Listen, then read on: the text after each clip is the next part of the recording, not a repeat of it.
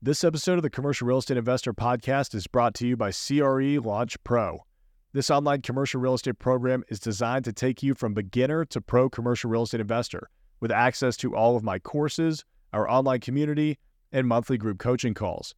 Learn how to confidently buy your first commercial property today at www.crelaunchpro.com.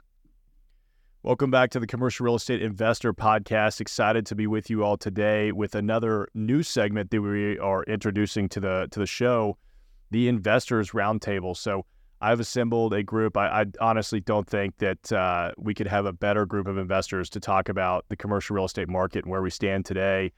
Uh, and honestly, I'm I'm amazed that I was able to get all four of us uh, in a room at the same time. Uh, this group has syndicated hundreds of millions of dollars worth of commercial real estate in various, uh, really sectors of the market. Um, some of them are more local, and some of us are investing abroad as well. Uh, and by abroad, I mean out of state or out of city. But uh, we've got Dave Codre, Logan Freeman, and Brian Adams. Uh, welcome to the show, guys. Dave, I'll let you kind of kick it off and uh, introduce yourself.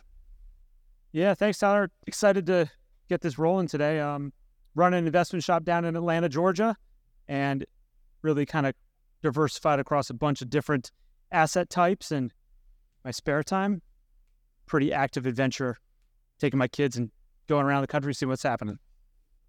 Love Excited it. to be here, Logan? guys. Logan? Yeah, thanks for having me, Tyler. Always a pleasure to speak to you and your audience. And uh, we're a Midwest focused um, kind of retail investment shop, and uh, we're in Kansas City, Missouri. We've done multifamily. We have done a lot of multifamily.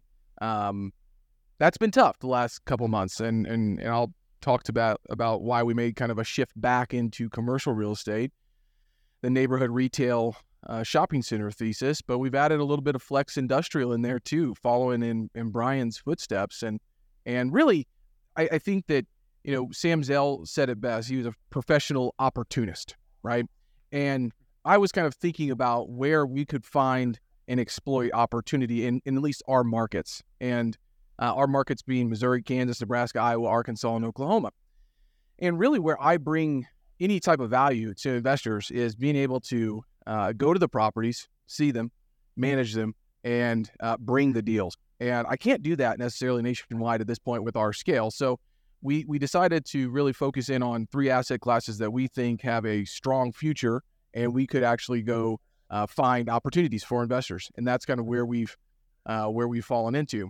Uh, one other thing that I'll mention is we've been able to help uh, many folks on their 1031 exchanges uh, through our brokerage. And uh, it's been a great experience to uh, get to see the market from two perspectives one, acquiring real estate, and then two, being the managing broker of our brokerage. And I know, Tyler, you're involved in that as well. And I do think it gives you a, a very unique perspective because when you're listing properties or going to acquire properties, you can, one, see through some of the maybe marketing materials that you were previously given and or you may be able to bring some relationships to the to the table so i'm here to learn just as much as everybody else and just share some experiences that i've had over the last you know four or five years Brian?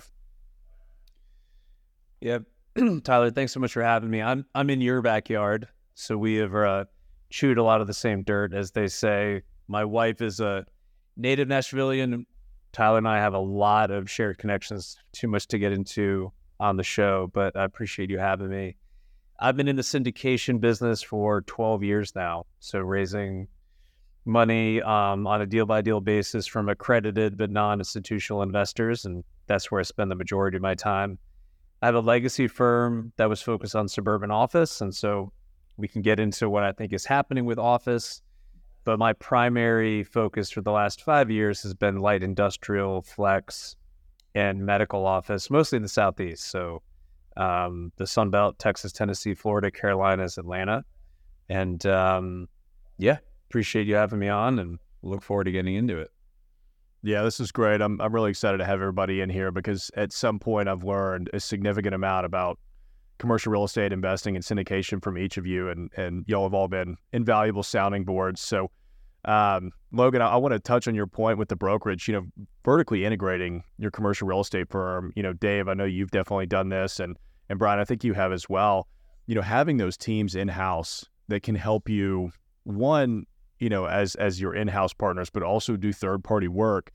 It's been it's been huge for us. I mean, I, you know, starting out my investment career, I I was brokering deals, even though I was buying deals back in 2019. I still brokered up until this past year, and that was a huge cash flow, you know, uh, situation for me.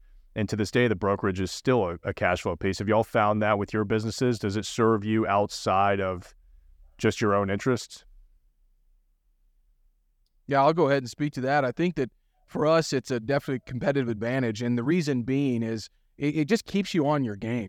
Uh, frankly, you know, it's been a tough year for acquisitions, uh, comparatively speaking to other, you know, previous 12 months, right? So I think that just staying in the game and understanding what people are talking about and what lenders are actually playing uh, in the game and uh, what sellers and buyers are saying, uh, it really does direct the acquisition process for the private equity company.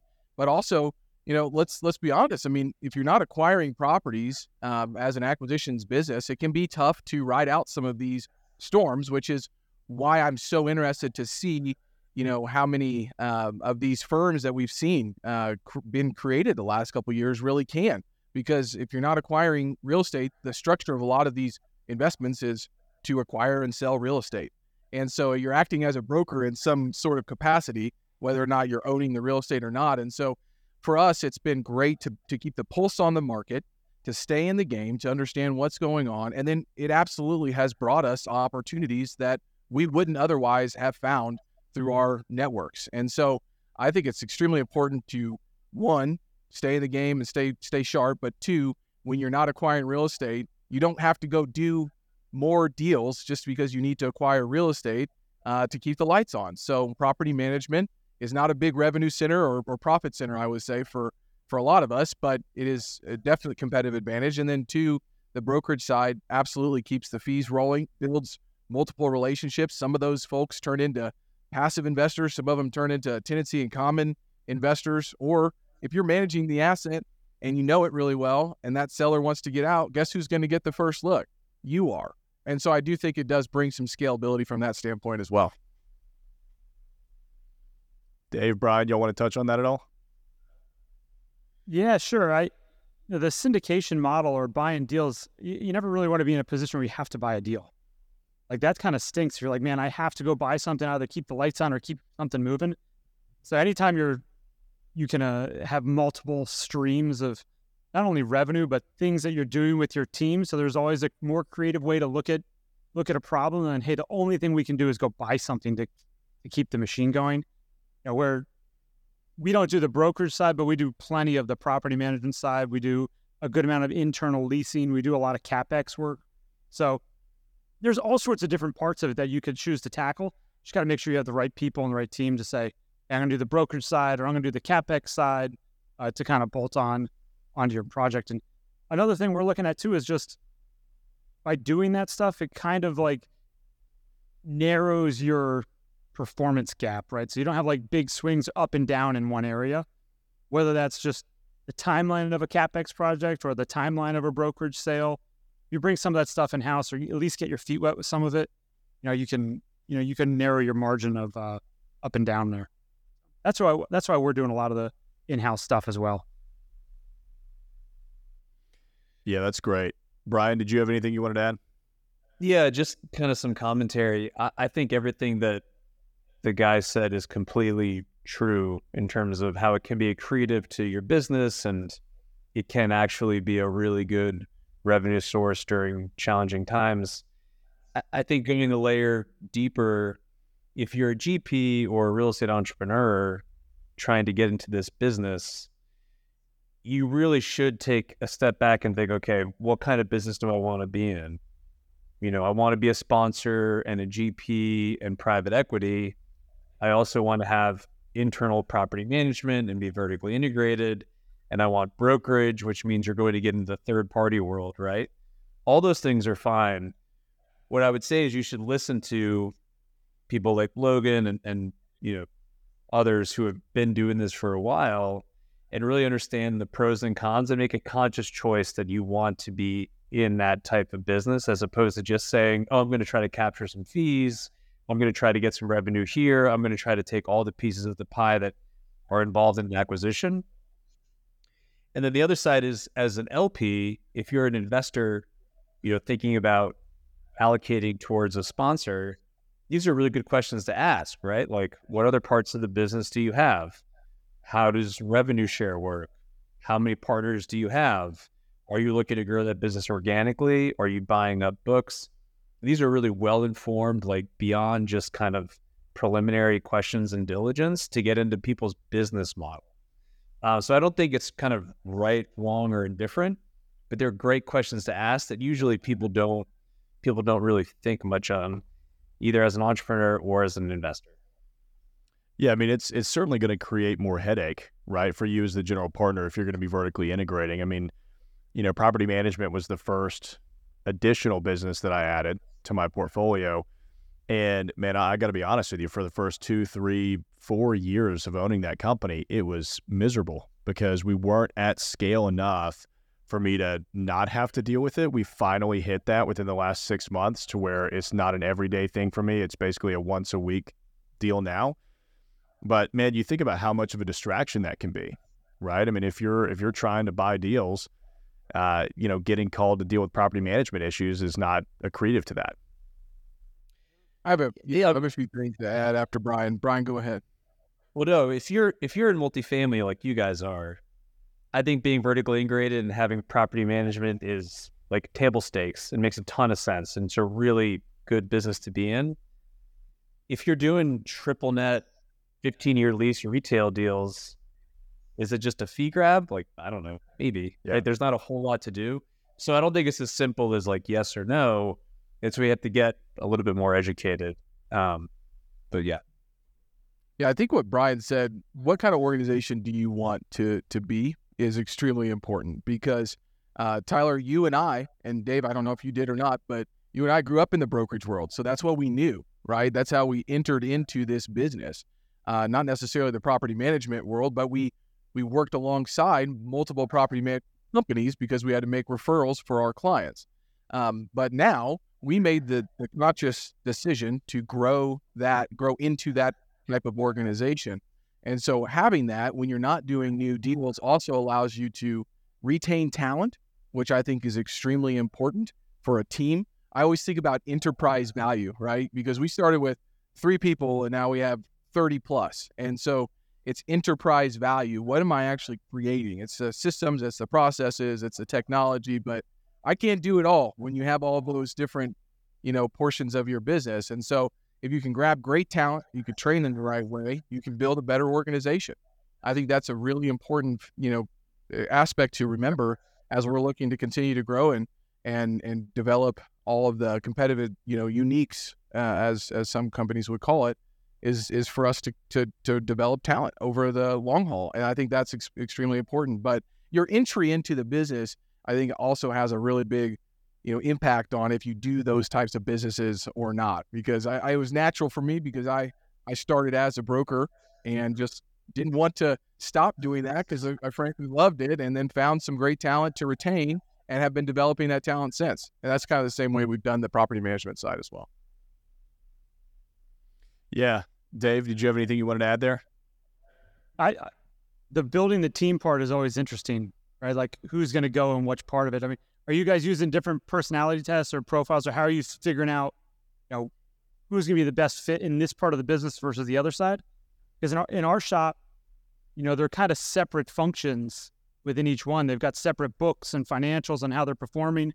Because um, an LP investor isn't necessarily invested in your brokerage shop; they're investing in how that deal is doing. And in the brokerage shop, the property management, construction, they've all got to maintain performance with what's commercially available in the market, right? So they got to perform to market standards and hopefully better uh, to perform well. So it's like, what what kind of avenues are you guys looking at to fill those team members and make sure you've got the best team out there, knowing none of us have like hundreds and hundreds of people that are on a team, right? We're pretty lean operations.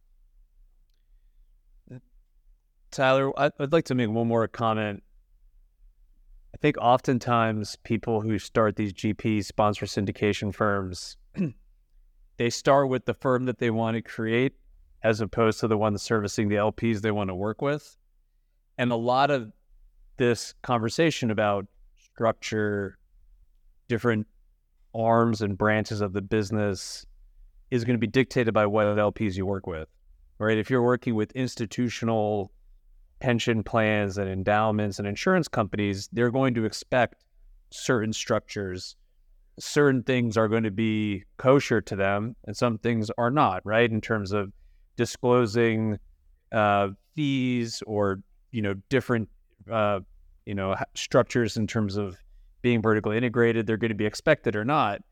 Meanwhile, if you're working with individuals and families, you know, they may not care as much, right? They may be focused on different parts. So I think you should start from the back and work your way forward if you really want to build a good GP sponsor platform and focus more on the LPs you want to work with and dictating that will dictate the structure of what everything else looks like. Yeah, I think that's completely true, right? I mean, you know, you look at the way that I've built my firm, for better or worse, it's mostly friends and family. I mean, we do almost f- all 506b syndications.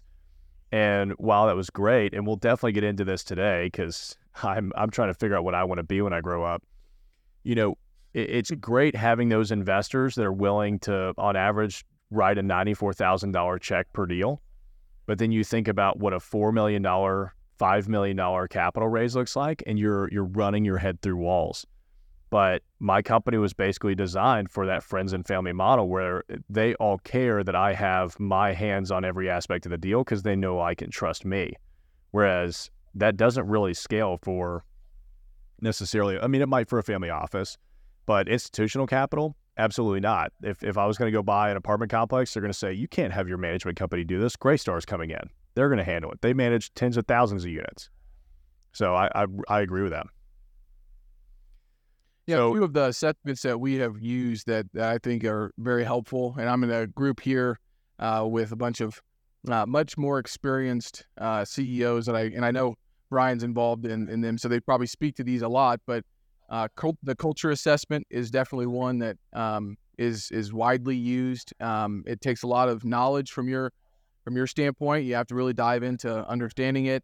Easier ones to maybe understand are strength finders. Uh, doesn't really necessarily tell you where they should be at. Um, but then we also use uh, Ray Dalio's PrinciplesYou, which I like a lot. It's free, and, and he's done a lot of work with Adam Grant uh, on that uh, on that assessment. Uh, that being said, you absolutely do find that folks will will you know be a better fit in one position than the other, and we've done a lot of moving around through those organizations. But the way that we have structured them is they're different companies. So uh, and the only thing that we do from a third party standpoint, I need to, to mention, is brokerage. So uh, we don't manage other people's properties. We don't do construction or capex for anybody else. Uh, it's just, hey, if you want to sell or you want to buy a property, we can help you find that. And the brokerage really doesn't really talk to the private equity or the commercial real estate, um, you know, property management business. So uh, I think that's important to know too. Is you know you can do this for yourself, or you could try to scale a business for a third party, but each one of those decisions have different ramifications because managing a third party client on a on a management basis is a lot different than managing your own assets from a compliance standpoint and from an expectation standpoint. That's right. And if you're sitting there wondering, you know, what does this have to do with the commercial real estate market update? I'm going to loop it back because, you know, over the last two, three years, I mean, really, let's say the last 10 years, just about anybody could go out and syndicate a deal and be successful and make a significant amount of money through acquisition fees and, and whatnot going through this process. And now, you know, people are starting to down the hatches. You know, I, most every uh, investor that I've been talking to, they're not buying deals right now. And so if you have a model where all you do is buy deals and that's the only way that you get paid, it's going to be a rough couple of years. And so, you know, we've been doing a lot of reflection in house um, on our assets of what are we going to do now? Because, you know, a lot of what I do is heavy value add ground up development. Well, lenders don't want to touch that with a 10 foot pole right now. And I'm not going to go out and raise 100% equity or even 50% equity for these deals because that's that's tough to pull off. So, you know, we're looking at what are those alternatives that we have and and honestly, I mean, I think the best conclusion I've come to is to acquire businesses and vertically integrate. I know that's a complete left turn from real estate, or at least partially so, but we've got a property management company. Why don't we go buy an HVAC company? Because we have 2.1 million square feet of commercial real estate that we're managing. How can we increase our cash flow in other ways to uh, really protect ourselves through this downturn and, and keep the lights on? So, are you guys, you know, a lot has changed in the last 12 months. I mean, we're almost coming up right on 12 months when interest rates really started hiking up.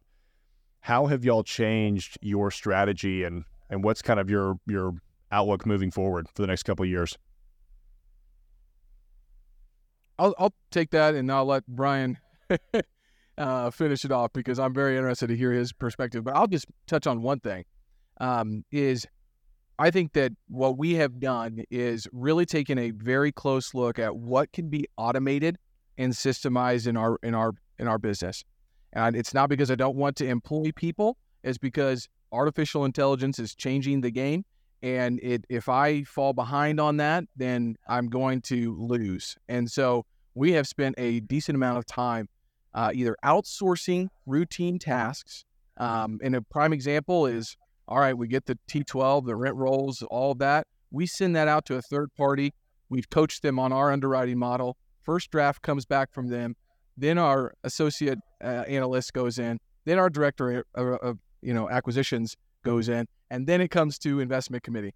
It used to just be us three just doing that. So that is saving you know 20 30 40 hours a week just looking at deals so that's one way that we've done this the other way is on the management side there's so many great companies now that have artificial intelligence that allow you to um, really be on all the time. And I love these things from uh, Naval Ravikant. If you guys uh, have have spent any time with him, he's all about leverage. What lever can I put in place? So one example of this is uh, I run a leasing team on a residential property management company, and the lever that I installed 60 days ago allows for you know prospective tenants to or residents to uh, reach out to our team our team, it's AI, at any given time and understand what the availability is, what the fees are, what what the property looks like, where it's located, ask all of these questions. And I'm getting data in now that about 90% of the conversations that I was previously not having with prospective tenants are happening after hours or on the weekends. So those are just a couple levers that I think are extremely important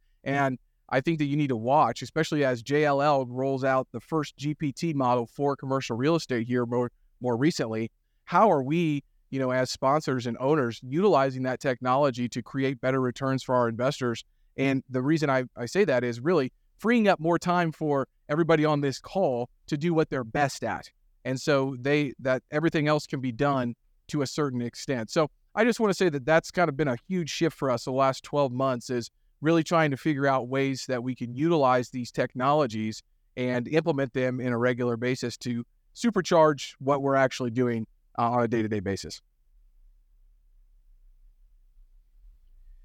Yeah, so I'll I'll kind of take it and run with it before I hand it off to Dave.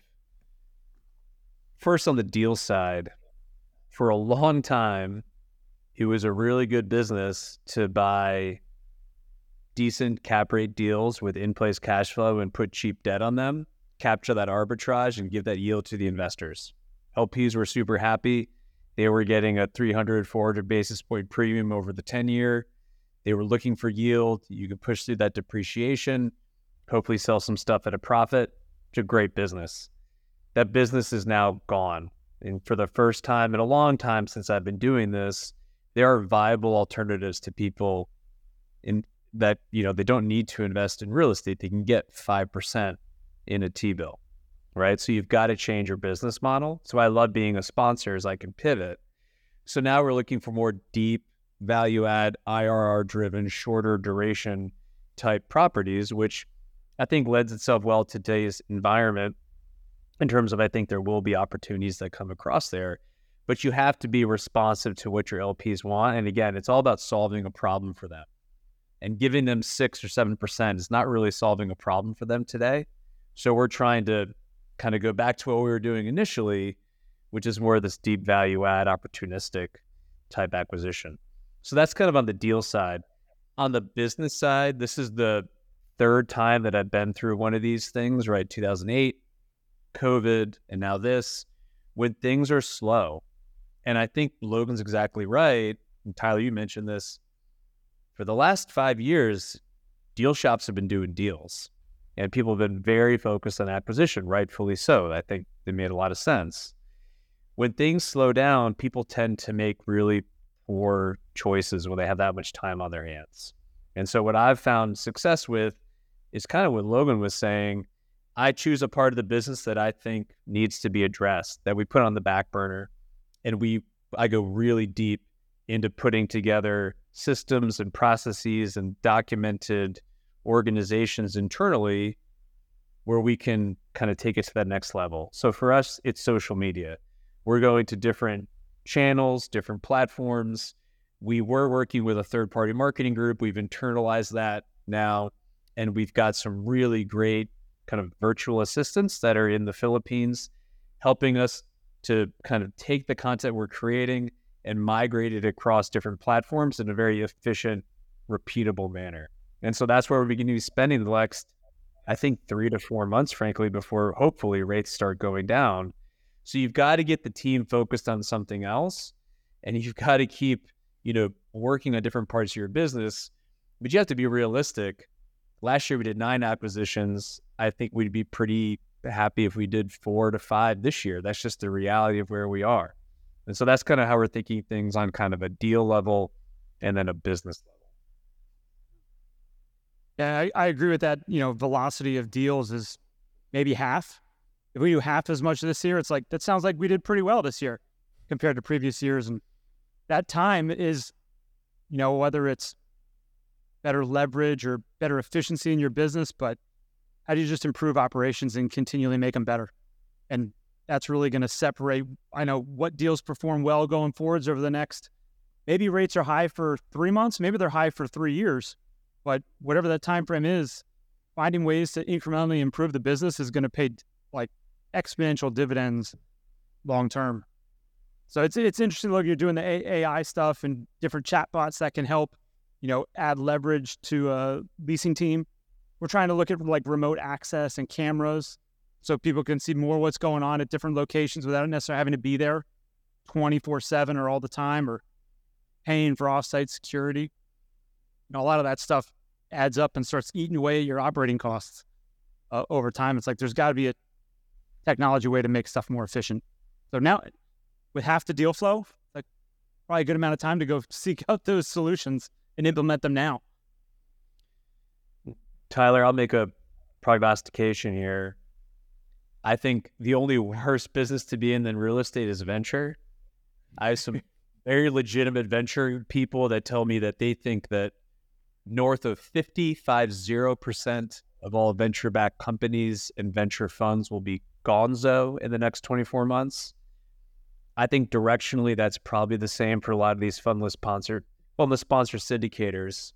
I think 50% or north of them will be gone the next 36 months. As these IO periods burn off, asset management becomes a real challenge and they can't refinance or they can't sell. I think there'll be a big washout, which is just a really good opportunity for folks that have a good foundation and a really good business to take advantage of that fallout. Yeah, I agree. I mean, I think. Oh, go ahead, Logan. Yeah, I was just gonna say, let, no, none, none of us really set the table of where how we got here, right? Like, how do we get here? Well, uh, let's go back to uh, pre-COVID when the Green Street Property Price Index was right around 134. This is just uh, indices that covers all major food groups of the asset types. Okay, uh, we during COVID, so I think it was probably April to October of that year, if I can remember right, it troughed down about 120. Ever since when the debt was super cheap, we skyrocketed all the way back almost to 160, which was the highest level of all time in commercial real estate prices. Since then, we've seen the fastest and, and largest rate hike in history. And so we are back down to pre-COVID levels of of the uh, on the indices. But what's different? Well, what's different is there's a massive buyer seller gap still because of investor psychology. And Howard Marks talks about this at lengths in all of his books. That takes time to get through the industry, especially in the commercial real estate industry. And so you have sellers that are still wanting to sell at a four cap, and you have buyers wanting to try to make a deal pencil because they need to do a deal. and there's there's a bridge or there's a gap, and that gap is is still pretty large. It's going to be for quite some time. But for intrinsic value investors, this is what Brian was talking about. He's looking for intrinsic value of the of the property. What what can I get it for now? What can it be from a cash flow standpoint later if I actually force appreciation? That's that's what you have to do now. So it's no longer lipstick on the pig, flip that apartment complex or that property and you get a, you know, the the greater fools theory and somebody buys it for a higher price. And so you really have to understand location, you have to understand construction, you have to understand what Dave's talking about when he's talking about cameras and security, because that is what makes real estate deals better is actually doing that type of work. It's not the sexy stuff. It's not going in and putting granite countertops in and flipping the thing. It's really understanding the location, who's actually going to drive revenue at the at the location, whether it be a, a commercial real estate asset or multifamily. How do we then go execute that on a regular basis to actually force more NOI and not worry about a cap rate right now because that's that's done. So let's get to cash flowing and and really buy at a good basis. And I think that that's extremely important. And so when I look at real estate deals now, I you know being negatively leveraged unless it's a deep value add deal is very tough. And I think that one, the investor psychology from sellers and buyers is at hand, but it's also with your LPs. So, you know, the 15% IRR deals or whatever it was, 20% IRR deals day one or whatever people were showing, um, you know that's that's going to be tough. And so it's a different it's a different pitch, it's a different uh, perspective, but it's it's not different than history, historical. It's just different than the last ten years. And so Peter Linneman, Dr. Peter Linneman, I think said it great on Willy Walker's podcast. If you have capital and you have courage when others don't, and you have a long term perspective in this business, you're going to be okay. But that's a difficult proposition to then translate and communicate to LP investors in today's environment. So that's kind of where you're, you're where the industry is at. It's all it's in flux, right? It's in flux. Now Brookfield's asset manager comes out, you know, today or yesterday, whenever, and said he thinks the best buying opportunity is coming.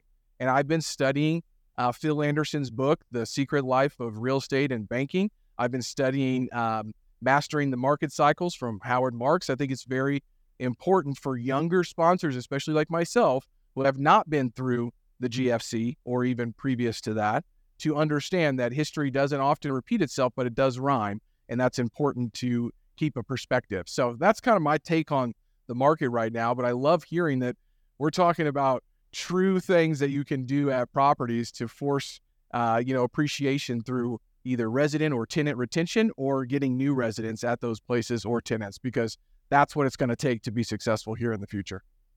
Well, the groups that are going to survive this are the ones that are actual professional real estate investors, right? I mean, we we've seen so much over the last, especially three years, you know, private equity firms or you know hedge funds that hadn't necessarily focused in certain sectors of real estate for a while, suddenly jumping into these other new ventures because they had more cash than sense, and that's it. Now is a very difficult time to do that. I mean, the amount of people that I know in the multifamily world alone that were buying assets with an adjustable rate mortgage in 21 and 22 is mind boggling because I, I, don't know a time in the United States where buying commercial real estate on an adjustable rate mortgage was ever a good idea, um, especially when you know that we've had the lowest interest rates in history for the longest time. So I think that I think you're right. I mean, it's it, there's going to be a huge buying opportunity coming up, and so you know, uh, while it's e- it's easy to get frustrated with how the market's been over the last couple of years with everything getting so expensive, there's going to be a lot of really good buying opportunities coming up. Yeah, and I would just say that um, if you haven't read that book, you don't need to read that book. Reach out to me. I will give you. I will send everybody here a summary of that book. So it's a big, thick one, and if you don't like history, don't read it. But it was highly interesting to me. Um, but I put a five to six page report together for my team, for my brokerage team, and for our our director of acquisitions. Um, and I'm not saying that there's an 18.6 property cycle, year property cycle, but it's very interesting to read about and learn about. And uh, Dalio has has ingrained in my mind that we need to study history to understand the future. Uh, but there are guys like Mark Moss out there that you know also are mentioning. Well, technology is here, and that is something we have to to take into account as well. But um, happy to share that little report that has some really cool graphs and things on it with uh, anybody here so you guys can take a look at it. It was it was uh, eye opening for me. Yeah, that's really cool, Logan. If you want to send that to me, I can uh, put a link to your website um, or to wherever you have that hosted um, in the YouTube description. Dave, I want to hear from you, kind of what's going on in your world because you know you guys. I met you first met you like six or seven years ago. Y'all were y'all were doing a lot of value add multifamily. I mean, kind of the quintessential uh, like syndication story, right? Like you guys have grown that pretty significantly, and you know the market started to shift, and y'all started exploring commercial real estate, and you've since kind of grown that. So talk about that journey.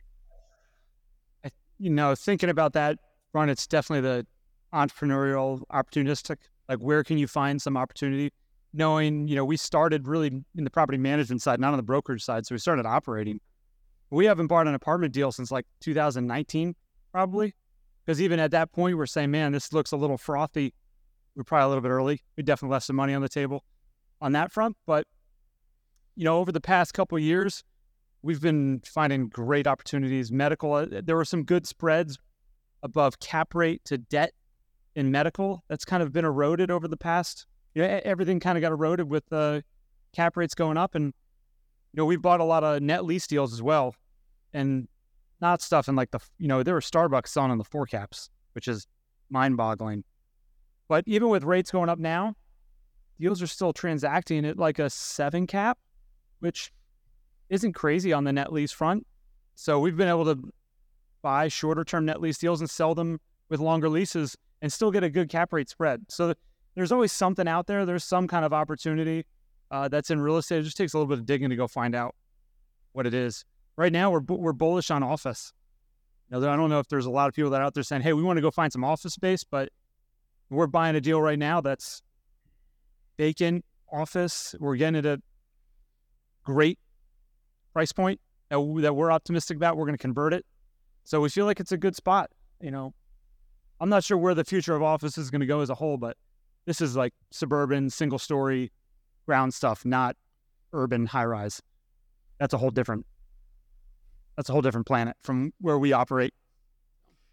Yeah, we're going to have a contractor on the show on Wednesday to talk about what it actually looks like to convert office into multifamily because we've been getting that question a lot. And I don't think that it's nearly as easy or as simple of an answer as, hey, just turn it into apartments, because it doesn't really work like that with all the utilities and everything. But that'll be a, uh, an interesting conversation for that. Brian, I mean, you've got a background in office space, and now you've you've kind of pivoted into into some medical and some flex. So let's let's kind of hear about your opinion on on the office environment and and why you've moved into the industries that you've moved into. Before Brian speaks, I want to I want to say something. This man right here, he's he's on this this side of me on the screen. Then I sent him a deal, an offers deal, I don't know, 16 months ago.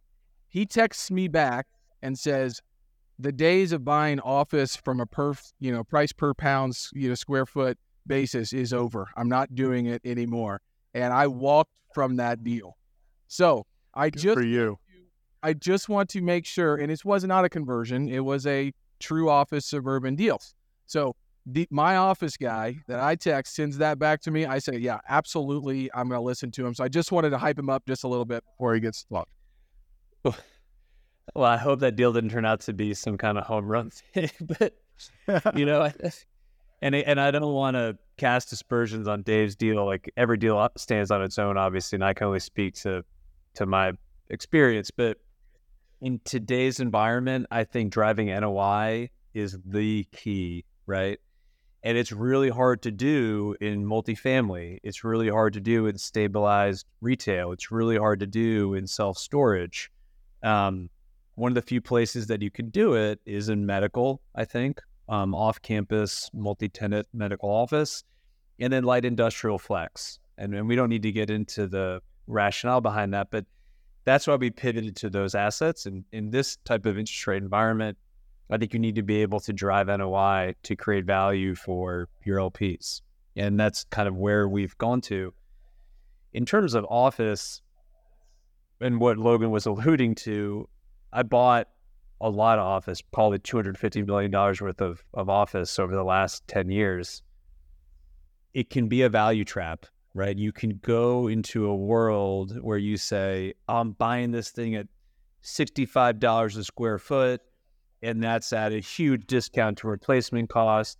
New construction is going to cost me 300, 400, 500, 600 dollars a square foot, whatever number you want to put on it. And this is a great deal. The challenge is, again, if you go back to NOI growth after tenant improvement dollars, after leasing commissions, after your operating expenses, after modified gross leases, and all of that CAM exposure, it's really hard to drive NOI over a long period of time. It's not to say that it's impossible. It's just really challenging, I think, because especially multi tenant tower deals, right? If it's two, three stories, elevators crush you, your lobby crushes you, your parking lot crushes you, roof, HVAC, foundation, it eats into your cash flow pretty considerably. So I think it's a really good time to do development, frankly. It's probably a really good time to take down some of these traditional offices and make them more flex oriented. If it's single story, that's great the reason we got to light industrial flex is because it's all the things that office isn't. They're single story, they're triple net, they're separately metered, they have no common area exposure, right? So tenants are responsible for HVAC. The only things I really need to worry about are the roof and the parking lot. And so, in terms of office as a fundamental investment class, I think it's pretty challenging right now and even if you can get super cheap, I want to hear the story about how you're going to create long term value there because the challenge too for suburban, and again, I mostly played in the Southeast and the Midwest. If you take a market like Kansas City, and this is what I told Logan, Kansas City is a great market. We own a ton of assets there. I go there a couple times a year. I love Mahomes. It's a great place suburban rents, rents for suburban in what's qualified as Class A, which at this point can be 20 or 30 year vintage properties, can be Class A. Real rents have plateaued for 20 to 25 years. They've been stuck within range bound of 25 to 30 bucks a square foot on a modified gross basis longer than I've been doing this, right? Long, For 25 years. And so it's really hard to juice that IRR if that's just going to be where you end up. And so I think it's just going to be really challenging for some of this legacy Class A, Class B suburban office. I know a lot of opportunistic funds that are out there raising capital right now saying they could take down these deals. More power to them. I hope they're really successful. I just don't see the fundamentals working really well right now. All right, I'm gonna I'm gonna let you, Dave. I'm gonna let you defend yourself here in a second. I will say I wasn't I, attacking Dave's deal. Dave's no, no, I know, I know. Um, I mean, I, I completely agree with the office assessment from you, Brian. I mean, I think 90, 80, 90 percent of the market is gonna have a really hard time. You know, I mean, especially like downtown Class A office space. I, I don't see how that makes a comeback. A lot of those companies have the capability and um, I guess probably the desire to and, and management abilities to have remote employees. A lot of small businesses don't though, and that's where I mean I don't have a big office portfolio. I've got you know fifty thousand square feet of office space, so it's not that much. Um, but it's it's class B minus, class C plus. It's located within neighborhoods. Um, they're smaller buildings and they have smaller spaces in them that kind of cater perfectly to smaller businesses. And we've actually seen our occupancy rates and rental rates go up um, in the past few years um, pretty strongly, which has been nice. But you look at the Nashville office market fundamentals, we're like a huge exception. But I think there is something to be said there for focusing on more entrepreneurial small businesses instead of going towards these bigger floor plates, focusing on 50 plus employee companies. But Dave, tell us a little bit more about your deal.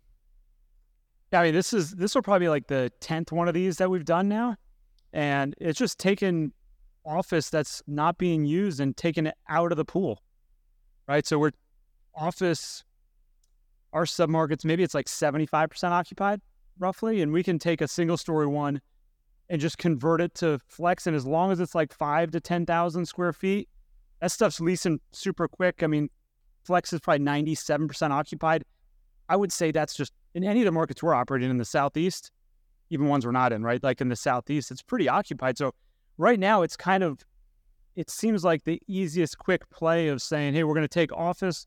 We're to, as long as it functions as single story with roll up doors and it can work and you can get it to a, a flex user, a, a smaller user, not a 50,000 square foot, a 100,000 square foot floor plate. That stuff's, that's a whole different ballgame. But as long as we can do that, we feel confident we can take office pretty quickly and get it in from a essentially unused asset to a used asset.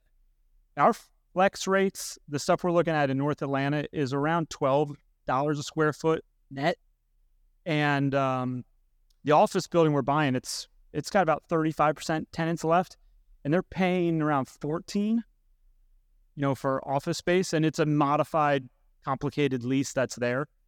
So we've got some you know they don't they don't necessarily leave right away, so they've got some time left on their leases.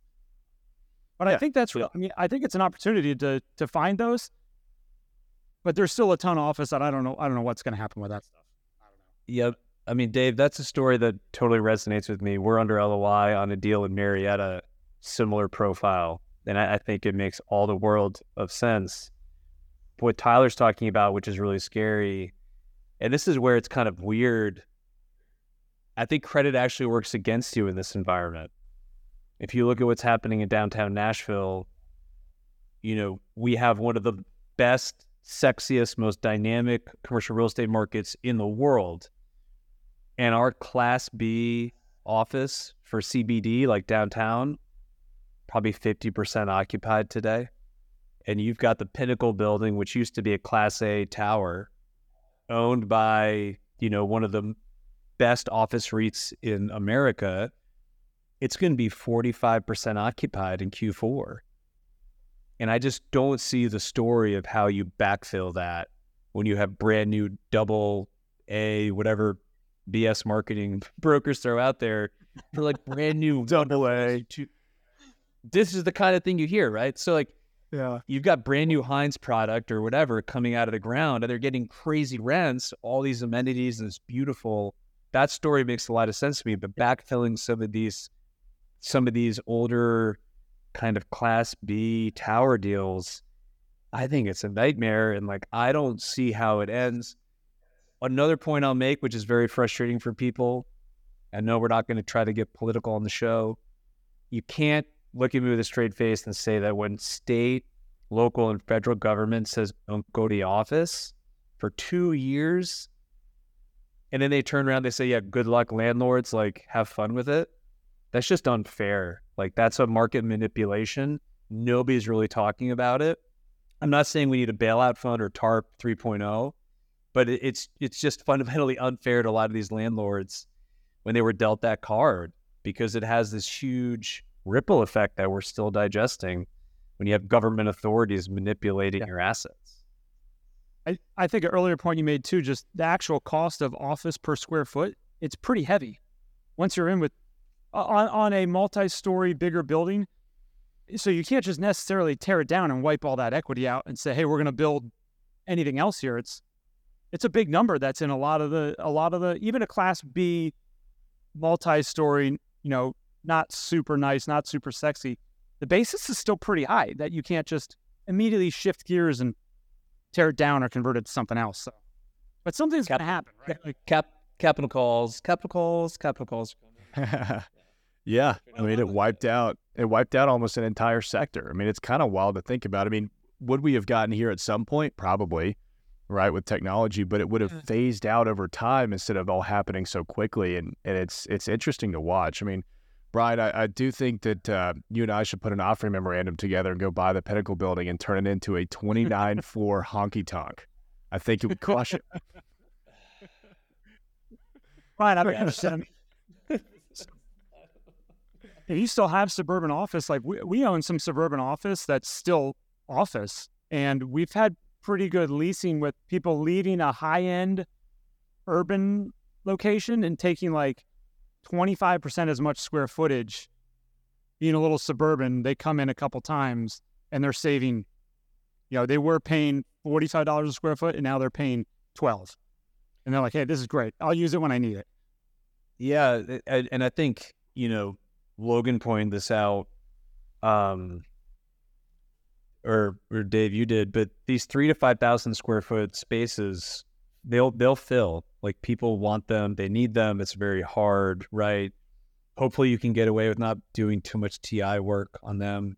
The things that kill you are the twenty-five or the fifty thousand square foot floor plates. They just murder you because in these markets, if it's suburban and it's not a super dynamic growing market, which for office today there aren't really many of them left in America. It's just musical chairs, and every tenant broker rep knows which assets are rolling and which availability is coming, and so it's a downward spiral, right? And you're you're you're negotiating against yourself, which is part of the reason that you can't push rate, is because when rates go low, every market has three developers that are Wild West cowboy guys that will throw up 300, 400,000 square foot spec and steal those tenants. And it's like a pernicious cycle that you cannot get out from.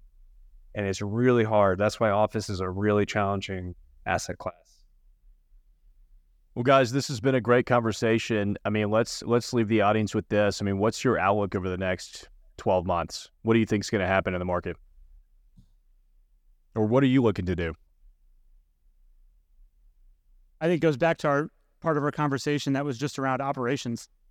I think we'll find some deals here and there that work, but we're going to really focus on how do we expand our operating margins just through operations and work on our current deals and drive that as much as we can.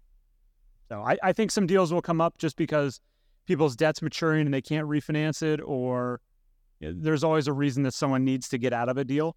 It's just not going to be the active market. At least I don't see that activity returning for at least 12 months.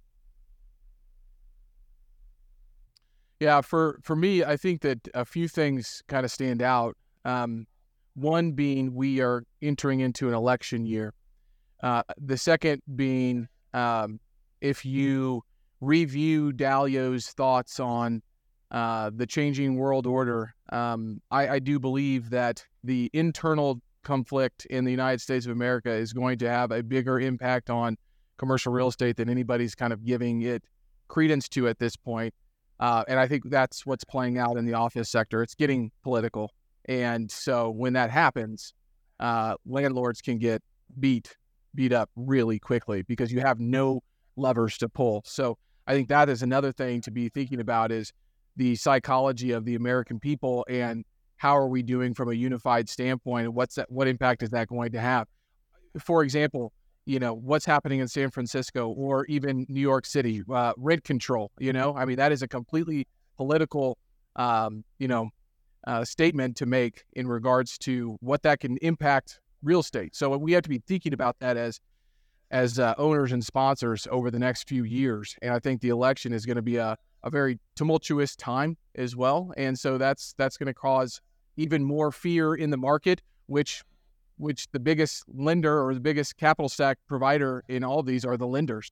And I'm having conversations on new acquisitions with over 50 banks, and it is not good. I mean, these are this is good located retail that's that's you know 85% occupied, and it is hey we are we are pencils down. We're not doing anything right now. So uh, I do think that that's going to cause quite a bit more of of this uh, you know transaction volume to be kind of where it's at.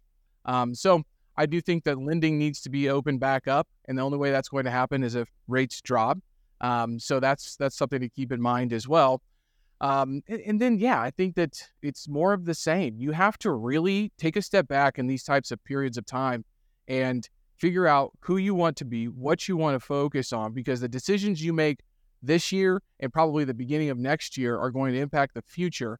But if you're trying to make those decisions then, and the buying opportunity is also then, uh, you're going to miss out on it. So what we're trying to do is just get ready, right? Just get ready for what we're focused on, what we learned over the last five or six years that we're not doing going forward, and uh, how we're going to get to the next to the next phase. Uh, so those are all things that I think about quite a bit, and I'm trying to understand.